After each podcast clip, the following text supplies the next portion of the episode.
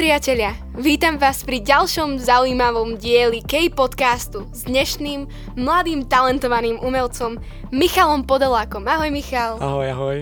Michal, ty máš vlastne takú sympatickú prezývku Dizo. Mohol by si nám niečo povedať o tej prezývke? Prečo, sa, prečo ťa tak ľudia volajú a ako to vzniklo?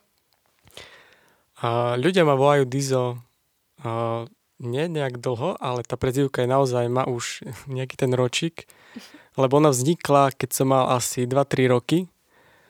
A to viem len z toho, že mi to povedala moja mamka, ktorá si zapisovala slova, ktoré som povedal, keď som bol malý. A jedno z nich e, bolo moje meno, ktoré ma učila hovoriť a namiesto toho, aby som povedal Mišo Podolák, som povedal Diso Duduak. A to Diso ona si tam zapísala a niekde to tam bolo v takom albume mojom, kde som mal fotky vzadu napísané a po nejakej dobe sa to vytiahlo znova na svetlo a, a nejak sa to ku mne prilepilo a začali mi tak volať moji kamoši, priatelia a rozšírilo sa to úplne všade, čiže je to taká už moja súčasť, súčasť môjho mena a mnohí ma volajú iba takto, iba, iba Dizo, čiže takto vzniklo. Vymyslel som si to sám, ale, ale prišlo to až o niekoľko, naozaj možno 15 rokov neskôr ku mne. Ešte predtým, ako... Môžem ťa ináč volať Dizo? Volaj ma Dizo, Dobre, jasné. Dizo. Ešte predtým, ako sa opýtam na hlavnú tému dnešného večera, chcela by som sa ťa opýtať na tvoje detstvo. Na niečo o prostredí, v ktorom si vyrastal, aké si mal záľuby. Ja som mal naozaj veľmi pekné detstvo. Veľmi veľmi rád na to spomínam, ako, ako som ho prežil. Pochádzam z Kračunoviec, to je taká obec medzi Prešovom a Svidníkom približne na polovici. A odtiaľ je vlastne veľká časť mojej rodiny a tam som vyrastal s mojou sestrou mladšou a mladším bratom. A tam sme naozaj vymýšľali všelijaké somariny s bratom, sme boli takí živaní. Teda hlavne on a ja som bol potom ten taký kľudnejší, čo musel dávať pozor. Čiže celé deso bolo asi o tom, o takých klasických náňačkách na bicykloch a, a podobných veciach a u mňa ako takej hlbavejšej duši to bolo o, o aj takom umení, že veľa som kreslil už od, od mala, veľa som uh, vyrábal také somarinky, vecičky z dreva, keďže môj otec je drevár a ja som vždy pri ňom rád bol, keď v pivnici niečo vyrábal.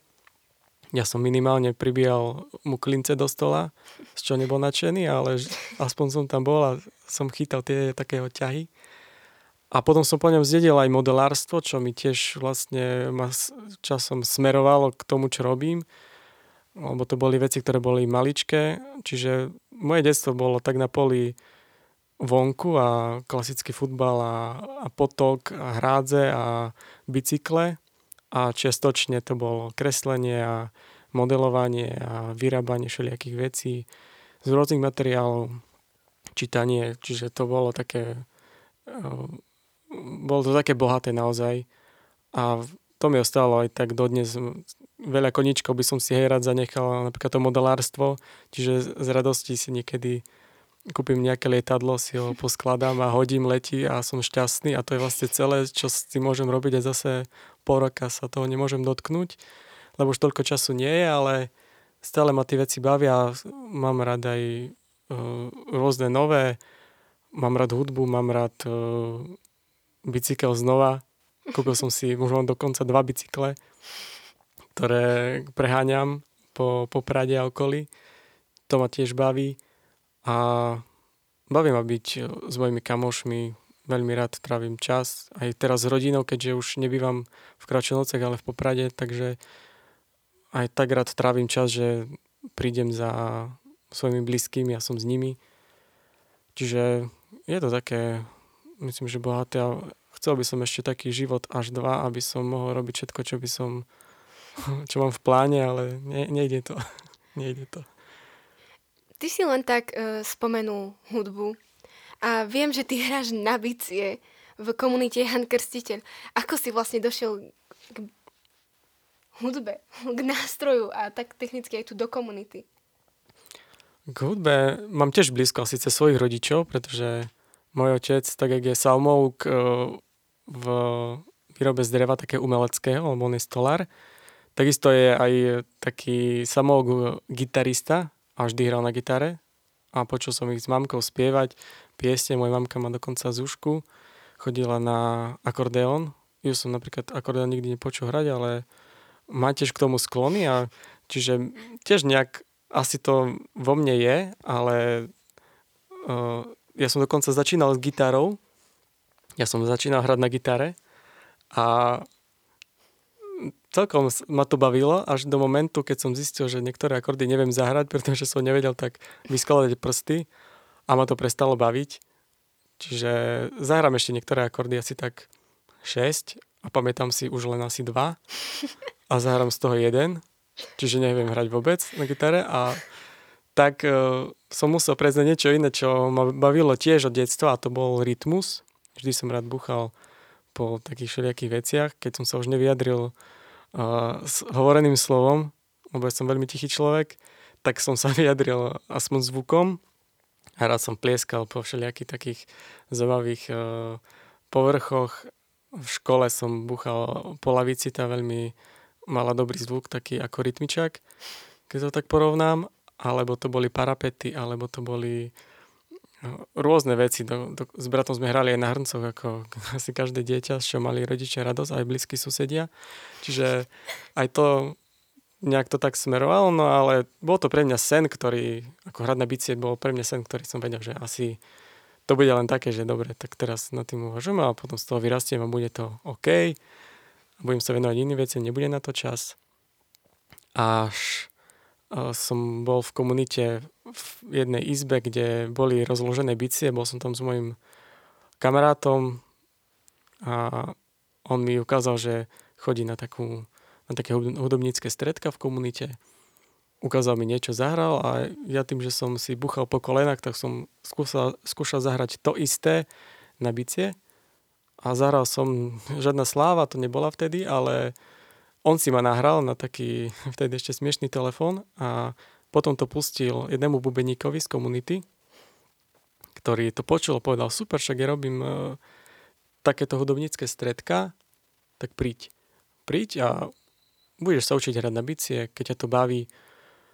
Tak s takou malou dušičkou som prišiel a, a začal som hrať a učil som sa drel som, potom som si kúpil bicie, teda ja veľmi nie, ale moji rodičia a, a každý, kto mohol, ten prispel, kúpil som úplne také smiešné bicie, ktoré ledva držali po kope, ale akože malo to a, približne to vyzeralo ako bicie, no takže dalo sa na tom hrať. Diery som zalepil páskou a boli v, boli v kúpeľni moje tety, ktorá mi tam dovolila ich mať, pretože my sme bývali v byte, aj keď sme boli na dedine. Takže hrali sme u nich v kúpeľni, čo tiež bolo veľmi zaujímavé, mať bicie v kúpeľni, takej pivničnej. No a tak som cvičil, hral a zdokonaľoval sa v rámci možností a, a tak vlastne som sa dostal aj do kapely, kde sme na po jednom hudobníckom stredku hrali na Koinunii jednu pieseň a prišla za mnou šéfka kapely komunite a som spýtal, že či by som neprišiel zahrať s nimi. A tak som to vyskúšal a zahral som tu jednu pieseň, čo som vedel. A asi to jediné, čo som vedel vždy hrať, to bolo len to. Ale verila vo mňa a tak uh, som sa dostal do kapely, vtedy to bol ešte Jordan, to ešte nebola ani K-Music. A tí ľudia už už nehrajú po väčšine, ale tak som sa vlastne dostal do kapely a k hraniu a hrám vlastne doteraz. A čiže tie veci sa diali niekedy, keď som mal asi 18 rokov, keď som sedel prvýkrát za bicími, keď som dostal prvé bicie tak ako keby na 18 a dneska mám skoro 32 rokov a v, v podstate non-stop som v službe, v komunite ako bubeník. Ty sa okrem hudby, ako si nám spomínal za, na začiatku, to s tým tvojim ockom a drevom, venuješ handmade výrobe krásnych šperkov. Povedz nám niečo o nich. Z čoho sa dajú takéto šperky vyrobiť? Ako dlho, dlho ten celý proces tej výroby trvá? A ako si sa vlastne k takejto práci dostal? Dostal som sa k tomu podobne, ako som sa dostal k hudbe, a to je cez rodičov, hlavne cez mojho otca, s ktorým som pribíjal tie klince v tej pivnici. Mm-hmm. A o, bolo to také... Mm, proste on ma k tomu nejako priviedol a mňa to začalo baviť a o, vyroba z dreva rôzne veci. Ja som vyrobal všelijaké také somarinky, blbosti. Ale k takým malým veciam som sa nedostal iba pri modelárstve, kde potreba, som potreboval vyrobiť niečo. Raz som robil miniatúry, napríklad e, lietadiel a vyrábal som miniatúry vrtulníkov sám. Keď človek nemohol kúpiť model, tak som si to vyrobil z dreva nafarbil som si to farbami a som mal model nejakého lietadla. Čiže to bol taký vlastne môj začiatok, čo sa týka umenia, ale čo sa týka šperkov, ktoré robím dnes, začalo to tým, že som mal uh, vtedy frajerku a mala sviatok. Ona určite vie, jaký, aj kedy, ale my si to muži nepamätáme. Viem, že to bol sviatok, ale pamätám si, kde som jej to dal. A bolo to srdiečko, úplne jednoduché srdiečko z dreva, kde som je čosi vypálil. To srdiečko stále má. A to bol vlastne taký prvý šperk, ktorý som jej daroval. Z tej frajerky je dneska už moja manželka. A tie, ten šperk má odložený, kedy mi ho vyťahne a mi ho ukáže. Aby som nezabudol. A na sviatok? Na sviatok. A neviem jaký, ale som nezabudol. No a tak e, som jej vyrobil potom zase iný šperk, vyrobil som nejakú obrúčku, vyrobil som e, prsteň, prívesok zase a nejaké náušnice. A potom sa ma ozvala nejaká sesternica, že či nevyrobím tiež niečo z dreva, tak som jej vyrobil tiež. A potom sa mi ozvali kamoše, tak sa to šírilo nejak medzi ľuďmi, až, e, až toho bolo také, že sa to šírilo medzi cudzími a sa mi ozvali ľudia, ktorých som vôbec nepoznal, že či by som im vyrobil nejaké, nejaký prsteň, tak som im ho vyrobil a, a zobral som za to nejaké 3 eurá za nejaký špek, len tak symbolicky. No a tak to šlo. A medzi tým, keď som mal tú značku, ktorá sa volala vtedy, že Dolce Disco, Uh, už neviem ani, ani prečo a neviem, či to chcem uh, tu vyťahovať, ale proste tak som sa volal. Disco asi, disco bolo Diso, tak ma volala moja manželka terajšia. Dolce Disco, my sme, mali, my boli v Taliansku na začiatku nášho vzťahu s komunitou, z Viva Italia, čiže to bolo asi niečo s tým spojené. Čiže takto, no a to bola moja prvá značka. Je značka, ktorej sa vedovala ona, no, sa volala Maru. A tá, ona sa venovala veciam, ako sú e, náušnice, z takých, v takých kovových vložkách zalievala fotky do živice. A vlastne si otvorila tiež takú značku a ja som e, potom sme sa rozprávali o tom, že bolo fajn, keď sme urobili niečo také spoločné, no tak sme začali e, pátrať potom a povedali sme si, že vyrobíme prsteň, kde bude dole drevo a hore bude živica, nejak zafarbená, tak sme to, do toho šli. A úplne smiešným e, až, až úplne keď si nás to spomeniem, akým spôsobom som to vyrobil dneska, vtedy a ak to robím dneska, tak je to úplne veľký rozdiel. Ale nejakým spôsobom sa nám podarilo z toho vyrobiť prsteň. A ten prsteň bol vlastne taký, taký prvý, čiže to bolo tak ako keby, jak to spojenie medzi mnou a manželkou, tak sme spojili materiály, drevo a živicu a vznikla e, značka, ktorá sa volá dnes Maru Handmade alebo Maru Love Rings a tá, tá je vlastne to spojenie takých našich svetov a, a doteraz vlastne je to spojenie nás obidvoch, aj keď ona je lekárka, robí niečo úplne iné, tak ona stále je prítomná veľmi aktívne. Tejto značke je takou dušou, takou estetickou, jemnejšou časťou nás dvoch, kde vie aj kritizovať, častokrát niečo vyrobí, mne sa to páči a ona povie, že je to hlúposť.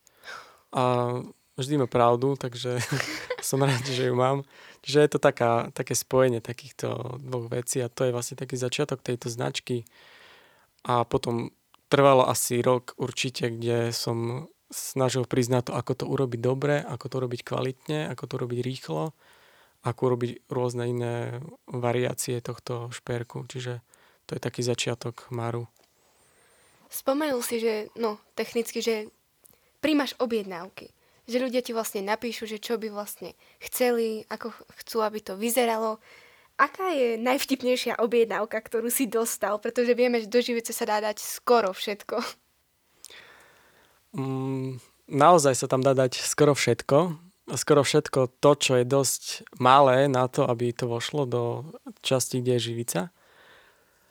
A ľudia už mi posielali naozaj rôzne veci a také najzvláštnejšie pre mňa vtedy a dotnes, lebo sa to deje opakovane, je keď mi ľudia pošlú chlpy alebo zuby zo psíka, alebo z mačičky, alebo z iného zvieraťa, ktoré pre, čo pre nich znamenajú veľa, možno ten psík už ani tu nie je medzi nami a chcú mať na ňo pamiatku, tak mi to pošlu a s nejakým nápadom, čo by, čo by z toho chceli mať, tak im to sa snažím vyrobiť tak, aby to bolo aj estetické, aby to nejak vyzeralo, aby pritom mali aj pamiatku.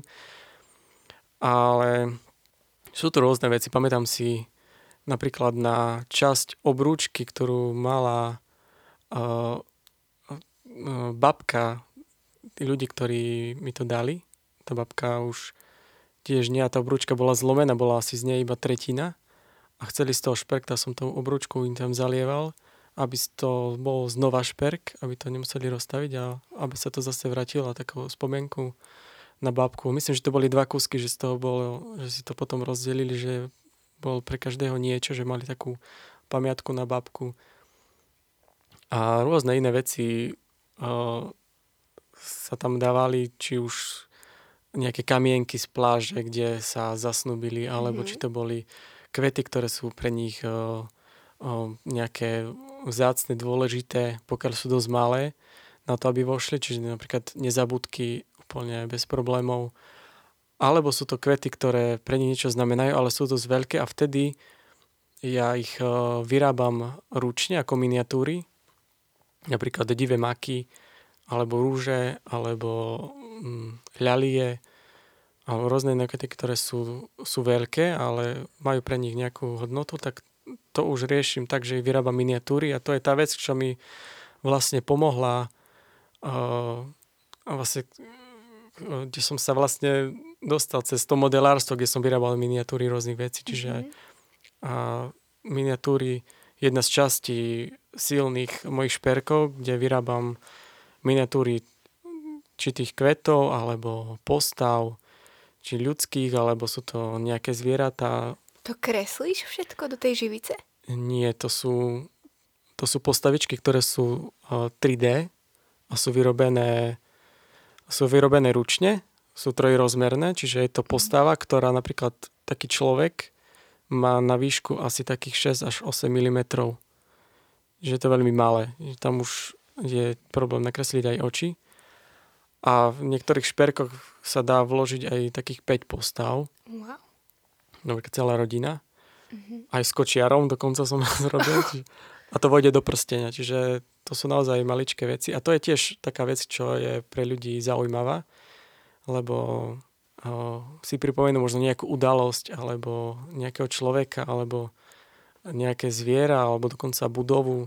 Robím napríklad, alebo robil som budovy v Banskej šťavnici, čo aj pre nás osobne s mojou manželkou je veľmi také vzácne mesto, kde máme veľa spomienok, tam sme sa dokonca zasnúbili napríklad, čiže to som robil veľmi rád a tam je Nový zámok, aj, aj Kalvária z Banskej šťavnice, čiže aj takéto veci, alebo robil som teraz pre jednu, jednu takú budavu Alamo, ktorá je v Amerike pre nejakých Američanov cez nejakú veľvyslankyňu, ktorá sa ku mne nejako si dostala. Čiže to sú rôzne veci, že vždy to vzniklo tak, že človek za mnou prišiel, že či by som to vedel spraviť a čo by tam chcel a som povedal, že dalo by sa to takto a urobili sme niečo na ten spôsob. Mm, viem, že tvoje šperky nie sú známe len na Slovensku. Kde všade si už šperky posielal? Um, najviac uh, ľudí sa mi samozrejme ozýva zo Slovenska a z Čiech, mm-hmm. ale posielal som šperky v rámci Európy skoro asi do každej krajiny, keď si dobre spomínam. Čiže či na sever aj na juh. Uh, sú moje šperky v Ázii. Uh, uh, ozývali sa mi ľudia z Indie, z Kazachstanu. Mám šperky v Austrálii, mám šperky v Južnej Amerike, v Mexiku, v USA, v Kanade. Asi to je tak skoro po celom svete, ne v každej krajine samozrejme, ale je to rozšírené dosť. A či to sú už ľudia, ktorí sú Slováci a žijú tam, alebo sú to zahraniční nejakí úplní cudzinci, tak uh, vždy rád do toho idem a vždy ma to poteší, že sa to dostalo až niekde tam, ďaleko. Takže je to tak naozaj rôzne. Napríklad teraz vyrábam pre jednu ženu z Estónska a pre jednu ženu z USA. A to sú tu rôzne dva šperky. Čiže je to takto. Mm-hmm. Veľa mladých ľudí na Slovensku sa venuje nejakej istej výrobe. Čo by si odkázal takýmto mladým umelcom, ktorí takisto vyrábajú šperky alebo nejaké ozdoby, ak by chceli začať nejaký biznis, no nevedia ako?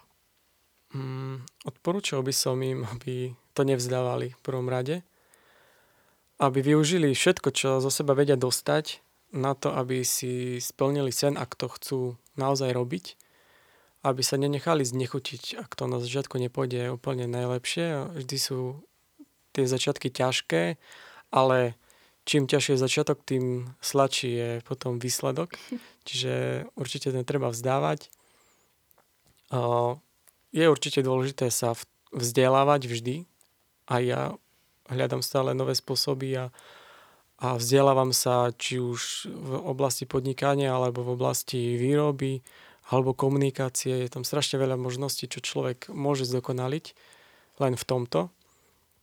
Čiže to by som im odporučil tiež, aby na to, aby do toho šli takto a aby ste nechali poradiť od ľudí, ktorí sú uh, v určitých oblastiach zbehlejší. Ak pozná niekoho, kto sa rozumie podnikaniu, aj, to, aj ten im dá oveľa uh, lepšie informácie, ako majú sami. A takisto v ďalších oblastiach, v komunikácii s ľuďmi a v nejakej výrobe alebo v, v tom, ako sa predať, ako používať sociálne siete a rôzne iné veci. Tam je strašne veľa vecí, čo sa dá robiť a zdokonaľovať, tak uh, treba na sebe makať, treba hľadať cesty, treba byť odvážny, a treba využiť príležitosť vždy, keď príde naplno. Myslím, že si teraz veľmi veľa mladých povzbudil. No a som veľmi rada, že sme mohli rozprávať o takejto krásnej veci, vlastne aj mohli sme načrtnúť niečo na tému biznis, mohli sme sa porozprávať o krásnej výrobe šperkov. No a ďakujeme, že si prišiel. Vlastne tá stránka, na ktorej môžeme vidieť všetky šperky, sa volá Maru Love Rings. Uh, marurings.sk. Mm-hmm. Tam sú prekliky napríklad na Instagram, kde sú fotky väčšiny mojich výrobkov, čiže to mm-hmm. je mhm. taký prierez a komunikujem väčšinou cez Facebook, pretože moje výrobky sú väčšinou o komunikácii, o dohode, čiže je to tak najlepšie, ale cez tú webovú stránku sa človek dostane ku všetkému, čiže asi to je najlepšie takto, alebo sa mi ozvať osobne cez nejakú sociálnu sieť alebo ma zastaviť niekde. Veľmi rád sa o tom porozprávam a niečo nové vymyslíme. No, milí posluchači, ak hľadáte darček na Vianoce, myslím, že tu máte jednu možnosť, jednu veľmi krásnu možnosť. Nech sa páči. Ďakujeme, že si prišiel a že si nám povedal o tejto tvojej tvorbe. Veľmi rád.